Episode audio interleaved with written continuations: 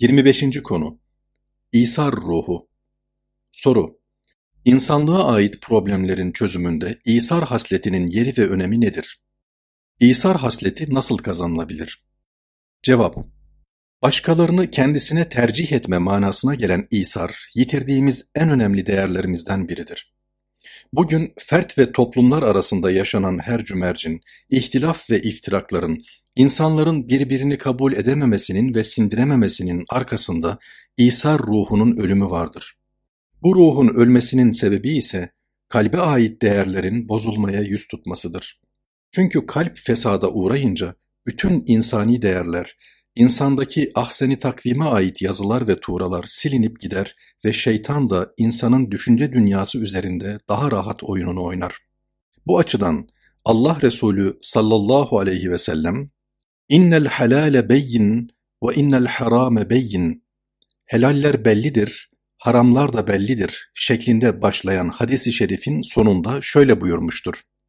Ela ve inne fil cesedi mudga İza salahat salahal cesedu kulluh ve iza fesedet fesedel cesedu kulluh. Ela ve hiyel kalp. Dikkat edin, cesette öyle bir et parçası vardır ki o sıhhatli olunca beden de sıhhatli olur, o bozulunca beden de bozulur. Aklınızı başınıza alın, işte o kalptir. Demek ki insanın kalbini her türlü toz ve kirden temiz tutması her gün birkaç defa onu gözden geçirmesi, manevi hayatının korunması adına çok önemli bir faktördür. Bu konuda insanın çok dikkatli olması ve çok dua etmesi gerekir. Öyle ki kalpte çirkin bir kısım izler bırakabilecek olumsuz hayal ve düşüncelerden bile insan uzak durmalıdır. Çünkü hadisin de ifadesiyle Allah Celle Celaluhu insanın kalbine bakar ve onu kalbine göre değerlendirir. Cenab-ı Hak bir insanın kilosuna, rengine, boyuna posuna, neşet ettiği kültür ortamına göre değil, kalbinin saffet ve nezahetine göre muamelede bulunur. Öbür tarafta mizanda da kalbin ağırlığına bakılır. Kalp ne kadar ona teveccüh etmiş ve ne kadar onun için çarpmışsa insana o ölçüde değer verilir. İsar ruhunun altın çağı, asr-ı saadet. Kalbi pak ve temiz olan kişiler, aynı zamanda insanlığa karşı re'fet ve şefkat hisleriyle dolu olacak ve yaşamadan daha çok yaşatmayı düşüneceklerdir. Esasen İsa ruhu da buna bağlıdır. Kur'an-ı Kerim İsar hasletine şu ifadeleriyle dikkat çekmiştir. وَيُؤْثِرُونَ عَلَى أَنْفُسِهِمْ وَلَوْ كَانَ بِهِمْ خَصَاصَةٌ Onlar muhtaç olsalar bile başkalarını kendilerine tercih ederler. Asr-ı saadette bu ruh ve bu düşünce çok ileri seviyedeydi. Mesela Allah Resulü sallallahu aleyhi ve sellem karnı aç olan bir misafirini hane-i saadetinde doyurmak istemiş, kendi mübarek hanesinde sudan başka bir şey bulunmadığı söylenince onu bir sahabiye göndermişti. Onun da evinde sadece bir kişiye yetecek kadar yemek bulunduğundan karı koca çocukları uyutmuş, ışığı söndürmüş Kendileri kaşıklarını tabağa boş getirip götürmüşlerdi. Böylece kendileri aç kalmıştı ama gelen misafir karnını doyurabilmişti. Mehmet Akif, İsa'ra ait bu yüce ruhu Yermuk Muharebesi vesilesiyle gözümüzün önüne sermiştir. Bu savaşta sahabe efendilerimizden Haris İbni Hişam, İkrime İbni Ebi Cehil ve Ayyaş İbni Ebi Rebi'a radıyallahu anhum ölümcül yara almışlardı. Şehadetleri beklenirken onlardan Hazreti Haris su istemiş, hemen bir sahabi efendimiz matarayı eline alıp onun imdadına koşmuştu. O son anlarını yaşamaktaydı. Belki de sadece bir kelime söylemeye gücü vardı. Tam matarayı dudağına götüreceği sırada Hazreti İkrime'nin su istediğini duymuş, suyun ona götürülmesini işaret etmişti. Sahabi suyu ona götürmüş, o da tam matarayı dudağına götüreceği esnada bu sefer de Hazreti Ayyaş su istemişti. Hazreti İkrime suyun ona götürülmesini işaret etmişti. Sahabi Hazreti Ayyaş'a matarayı götürdüğünde onun şehit olduğunu görmüştü. Diğerlerine suyu yetiştireyim diye yanlarına vardığında onların da çoktan şehit olduklarını anlamıştı. Buca kampındayken hiç unutmadığım buna benzer bir hadise yaşanmıştı. Yemek yerken tabağıma bir et parçası düşmüştü. Ben de onu hemen yanımda oturan misafir bir hocanın önüne itmiştim. O da yanındakine itti. Derken et parçası belki 12 tane insanın önünde dolaştıktan sonra yine onun tabağına gelmişti. Nüktedan bir insan olan hoca da Yusuf suresinde geçen bir ayet-i kerimeyi okuyarak ''Bida'atuna ruddet ileyna'' ''Bida'a döndü dolaştı ve yine bizi buldu'' demişti. İşte insanlar arasında bu duygu ve düşüncenin yaygınlaşması toplumun huzuru, kardeşlik ruhunun tesisi adına çok önemlidir. Makam ve mansıpta kardeşini tercih. Bütün bunlar İsar adına önemli misaller olsa da İsar'ı sadece yeme içme giyme gibi hususlardan ibaret görmemek gerekir. Belli bir makam, mansıp ve paye elde etme söz konusu olduğunda kardeşini kendine tercih etme de İsar adına çok önemlidir.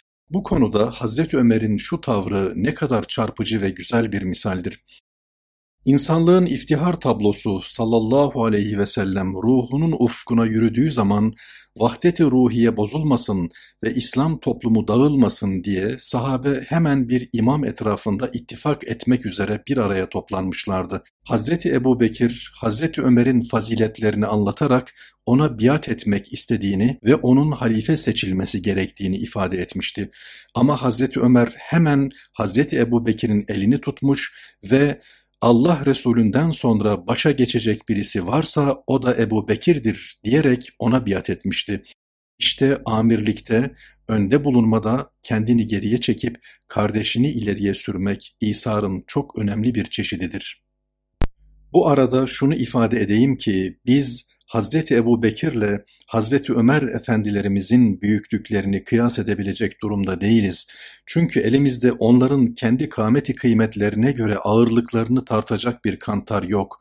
Zannediyorum ahiretteki mizan bile Ebu Bekir'i, Ömer'i, Osman'ı ve Ali'yi radıyallahu anhum sevaplarıyla tartmaya kalksa kırılır.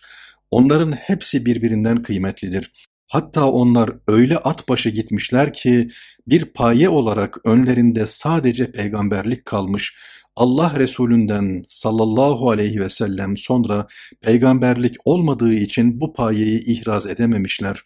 Eğer insanlığın iftihar tablosundan sallallahu aleyhi ve sellem sonra bir peygamber gelecek olsaydı onlar olurdu. Evet, Hazreti Ebu Bekir, Hazreti Ömer'i halifeliğe layık görürken o da diğerini layık görmüştü. Katiyen hiçbiri ben bu işi daha iyi beceririm, ben bu işe daha layığım dememişti. İşte maddi menfaatlerin yanında belirli makamları elde etme söz konusu olduğunda başkalarını kendine tercih edebilme belki maddi menfaatlerin ötesinde bir isar hasletidir. Bu haslete sahip bir insan yaşamayı değil yaşatmayı tercih edecek ve gerekirse ben ölüp gideyim Önemli olan alemin yaşamasıdır. Eğer bir milletin ayakta durması benim kurban edilmeme bağlıysa, Cenab-ı Hak tezelden bunu bana nasip etsin diyecek kadar yürekli davranacaktır. Bunun aksine kendisini arzın altındaki öküz yerine koyan, kendisi çekildiğinde yerin yıkılacağını, kıyametin kopacağını vehmeden insanlar ise bu ruhtan nasipsiz bedbahtlardır.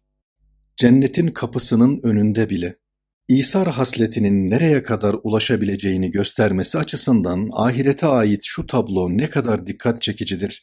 Rivayet edildiğine göre Hazreti Ruhu Seyyidil Enam zenginler ile alimlerin cennet kapısında karşılaşmalarını gaybin gözüyle görerek bize haber vermiştir. Buna göre biraz açarak ifade etmek gerekirse cömert zenginler alimlere hitaben buyurunuz öncelik sizin hakkınızdır evvela siz giriniz çünkü siz o engin ilminiz sayesinde bizim gözlerimizi açmasaydınız, bize güzel rehberlik yapmasaydınız, tekvini ve teşrii emirleri beraberce okumasını öğretmeseydiniz ve helalinden kazanıp Allah için infak etmenin güzelliğini göstermeseydiniz, biz servetimizi böyle hayırlı bir iş uğrunda sarf edemezdik. Siz kılavuzluk yaptınız ve bizi bir verip bin kazanma çizgisine taşıdınız. Bundan dolayı dünyada olduğu gibi burada da öncülerimizsiniz. Buyurunuz evvela siz giriniz diyecek ve onlara hürmeten bir adım geriye çekilecekler. Fakat alimler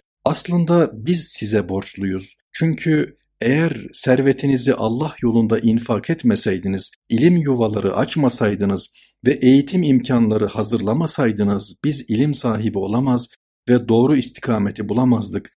İlim yolunda bulunmamıza ve ufkumuzun açılmasına siz vesile oldunuz. Biz size borçluyuz. Dolayısıyla öncelik hakkı size aittir. Buyurunuz mukabelesinde bulunacaklar. Bu tatlı muhavereden sonra cömert zenginler öne geçecek ve alimlerle art arda cennete dahil olacaklar. Alimlerle cömert zenginler arasındaki bu konuşmayı sadece ileride vuku bulacak bir hadisenin nakledilmesi şeklinde anlamamak gerekir. Bilakis burada aynı zamanda İsa'nın enginliği de anlatılmaktadır. Düşünün ki cennetin kapısının önüne gelinceye kadar o insanların arkada bıraktıkları ağır hesaplar ve zor geçilen bir köprü vardır. Önlerinde ise gözlerin görmediği, kulakların işitmediği ve hiçbir hatıra gelemeyen cennetin cezbedici ve baş döndüren güzellikleri vardır. İnsan o güzellikleri gördüğünde adeta zevkten başı dönüp bayılacak hale gelir. Düşünün ki böyle bir manzara karşısında bile İsa ruhu sergilenmektedir. İşte Allah Resulü sallallahu aleyhi ve sellem çizmiş olduğu bu resimle bize İsa ruhunun bu noktaya kadar yolu olduğunu göstermektedir. Çağımızın nadide fıtratı ve peygamber varisi olan zatın 80 küsur senelik hayatımda dünya zevki namına bir şey bilmiyorum. Ömrüm hep harp meydanlarında, esaret zindanlarında ve çeşitli çilehanelerde geçti. Çekmediğim eza, görmediğim cefa kalmadı. Gözümde ne cennet sevdası ne de cehennem korkusu var. Milletimin imanını selamette görürsem, cehennemin alevleri içinde yanmaya razıyım. Çünkü vücudum yanarken gönlüm gül gülistan olur, sözlerini duyan bir insan, bu ses ve soluğun adeta 14 asır öteden geldiğini zanneder. Zannediyorum toplumumuzun havadan ve sudan ziyade böyle engin bir İsa ruhuna ihtiyacı vardır. Efendimizin sallallahu aleyhi ve sellem Miraç yolculuğunda görülmezleri görmesi, erilmezlere ermesi, aşılmazları aşmasından sonra tekrar bu mihnet yurduna dönmesi, İsar ufkunun ulaşabileceği son noktayı anlama adına çok önemlidir. Nebi-i Ekrem sallallahu aleyhi ve sellem bu yolculuğunda Hazreti Mesih, Hazreti Musa, Hazreti İbrahim ve Hazreti Adem aleyhisselam ile karşılaşmış, bu mübarek zatlar tarafından teşrif, tekrim ve tebcil edilmiş Sonra cennete girerek oranın baş döndüren güzelliklerini görmüştü. Ardından da Cenab-ı Hakk'ın cemali ba kemalini müşahede buyurmuştu. Kim bilir insan ruhu müşahedetullahı nasıl duyuyor ve nasıl hissediyordur. Bedül Emali'de rüyetullahla müşerref olan müminlerin cennet nimetlerini bile unutacakları söylenmiştir. Yani bu esnada cennetin bütün köşk ve yalıları bir tanesinin bile cemalinin dünyaya aksetmesiyle bütün dünyanın nura gark olacağı huriler, meyveler, yiyecekler vesaire hepsi görülmez hale geliyor. İşte bütün bunlara mazhar olan ve vücub ve imkan arası bir noktaya ulaşan Peygamber Efendimiz sallallahu aleyhi ve sellem gördüğü, duyduğu ve hissettiği nimetleri ümmetine de duyurmak için gözü kamaşmadan tekrar insanlığın içine dönmüştür. Büyük Veli Abdülkuddüs Hazretleri Allah Resulü'nün sallallahu aleyhi ve sellem böyle bir yolculuktan geriye dönüşünü anlattıktan sonra vallahi billahi ben o makamlara erseydim geriye dönmezdim demiştir. Bir başka büyük zat da onun bu sözüne şu yorumu yapmıştır. İşte peygamberle en büyük veli arasındaki makam farkı budur. Evet, peygamberler tamamen yaşatmak için vardır. Veliler ise bir yönüyle yükselmeyi ve manevi zevklere ulaşmayı isteyebilir. Ayrıca daha dünyada iken böyle bir ufka ulaşan Allah Resulü sallallahu aleyhi ve sellem ümmetinin elinden tutmak için yine onların arasına döndüğü gibi ahirette de ümmetinden cehenneme gidenlerin çığlıklarını duyduğu zaman kim bilir onun kenarına kadar gidecek, onlara el uzatacak ve onları cehennemden çıkarmak isteyecektir. Bunların hepsi peygamber ufkunda İsa'nın değişik tecelli dalga boyundaki zuhurlarıdır. Çatışma ve vuruşmaların panzehiri, imanla, kalbi hayatla, Allah'a yakın olmakla, şefkatle, yaşatma duygusuyla çok yakından irtibatı bulunan İsa ruhuna bugün çok ihtiyacımız vardır. Evet, günümüzde heva ve hevese bakan yönü itibarıyla dünyayı içindekilerle birlikte elinin tersiyle itebilecek, sadece yaşatmak için yaşayacak ve Allah'ım Başkalarını yaşatmaya vesile olacaksam yaşamamın bir kıymeti harbiyesi olabilir. Yoksa ben başkalarına bir yararı olmayan ve onlarda bir diriliş duygusu hasıl etmeyen bu anlamsız hayattan tiksinti duyuyor, sana sığınıyorum, beni bu ağır vebal altından kurtar diyecek baba yiğitlere ihtiyacımız var. Çünkü ben diyen ve her şeyi benlik ve egoizmaya bağlayan kişiler hep insanları birbiriyle vuruşturmuş, hasetleri, kıskançlıkları, çekememezlikleri ve rekabetleri harekete geçirmiş ve toplumu yaşanmaz hale getirmişlerdir. Oysa ki falanın filanın yapacağı işleri yapacak binlerce insan vardır. Ne olurdu azıcık Allah'a itimat olsaydı, ne olurdu sahabe ve peygamberden bahsederken azıcık onların yolunda yürümeye karar verilseydi, ne olurdu yeri geldiğinde bir adım geri atılsa ve al bu işi biraz da sen götür denilseydi.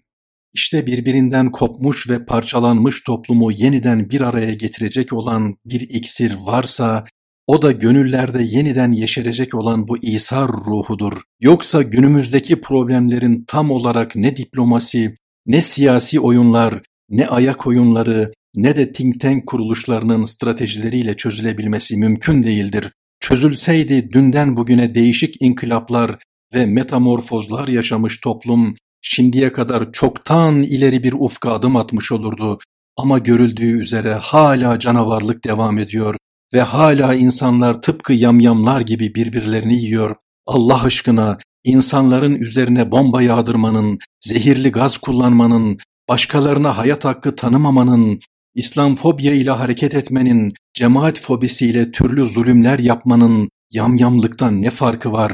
Bunların hepsi değişik türde canavarlıktan başka bir şey değildir. Bütün bunları bertaraf etmenin yolu ise yeniden insan olmaya yönelmek ve İsa ruhuyla ahseni takvime mazhariyetin gereklerini yerine getirmeye çalışmaktır.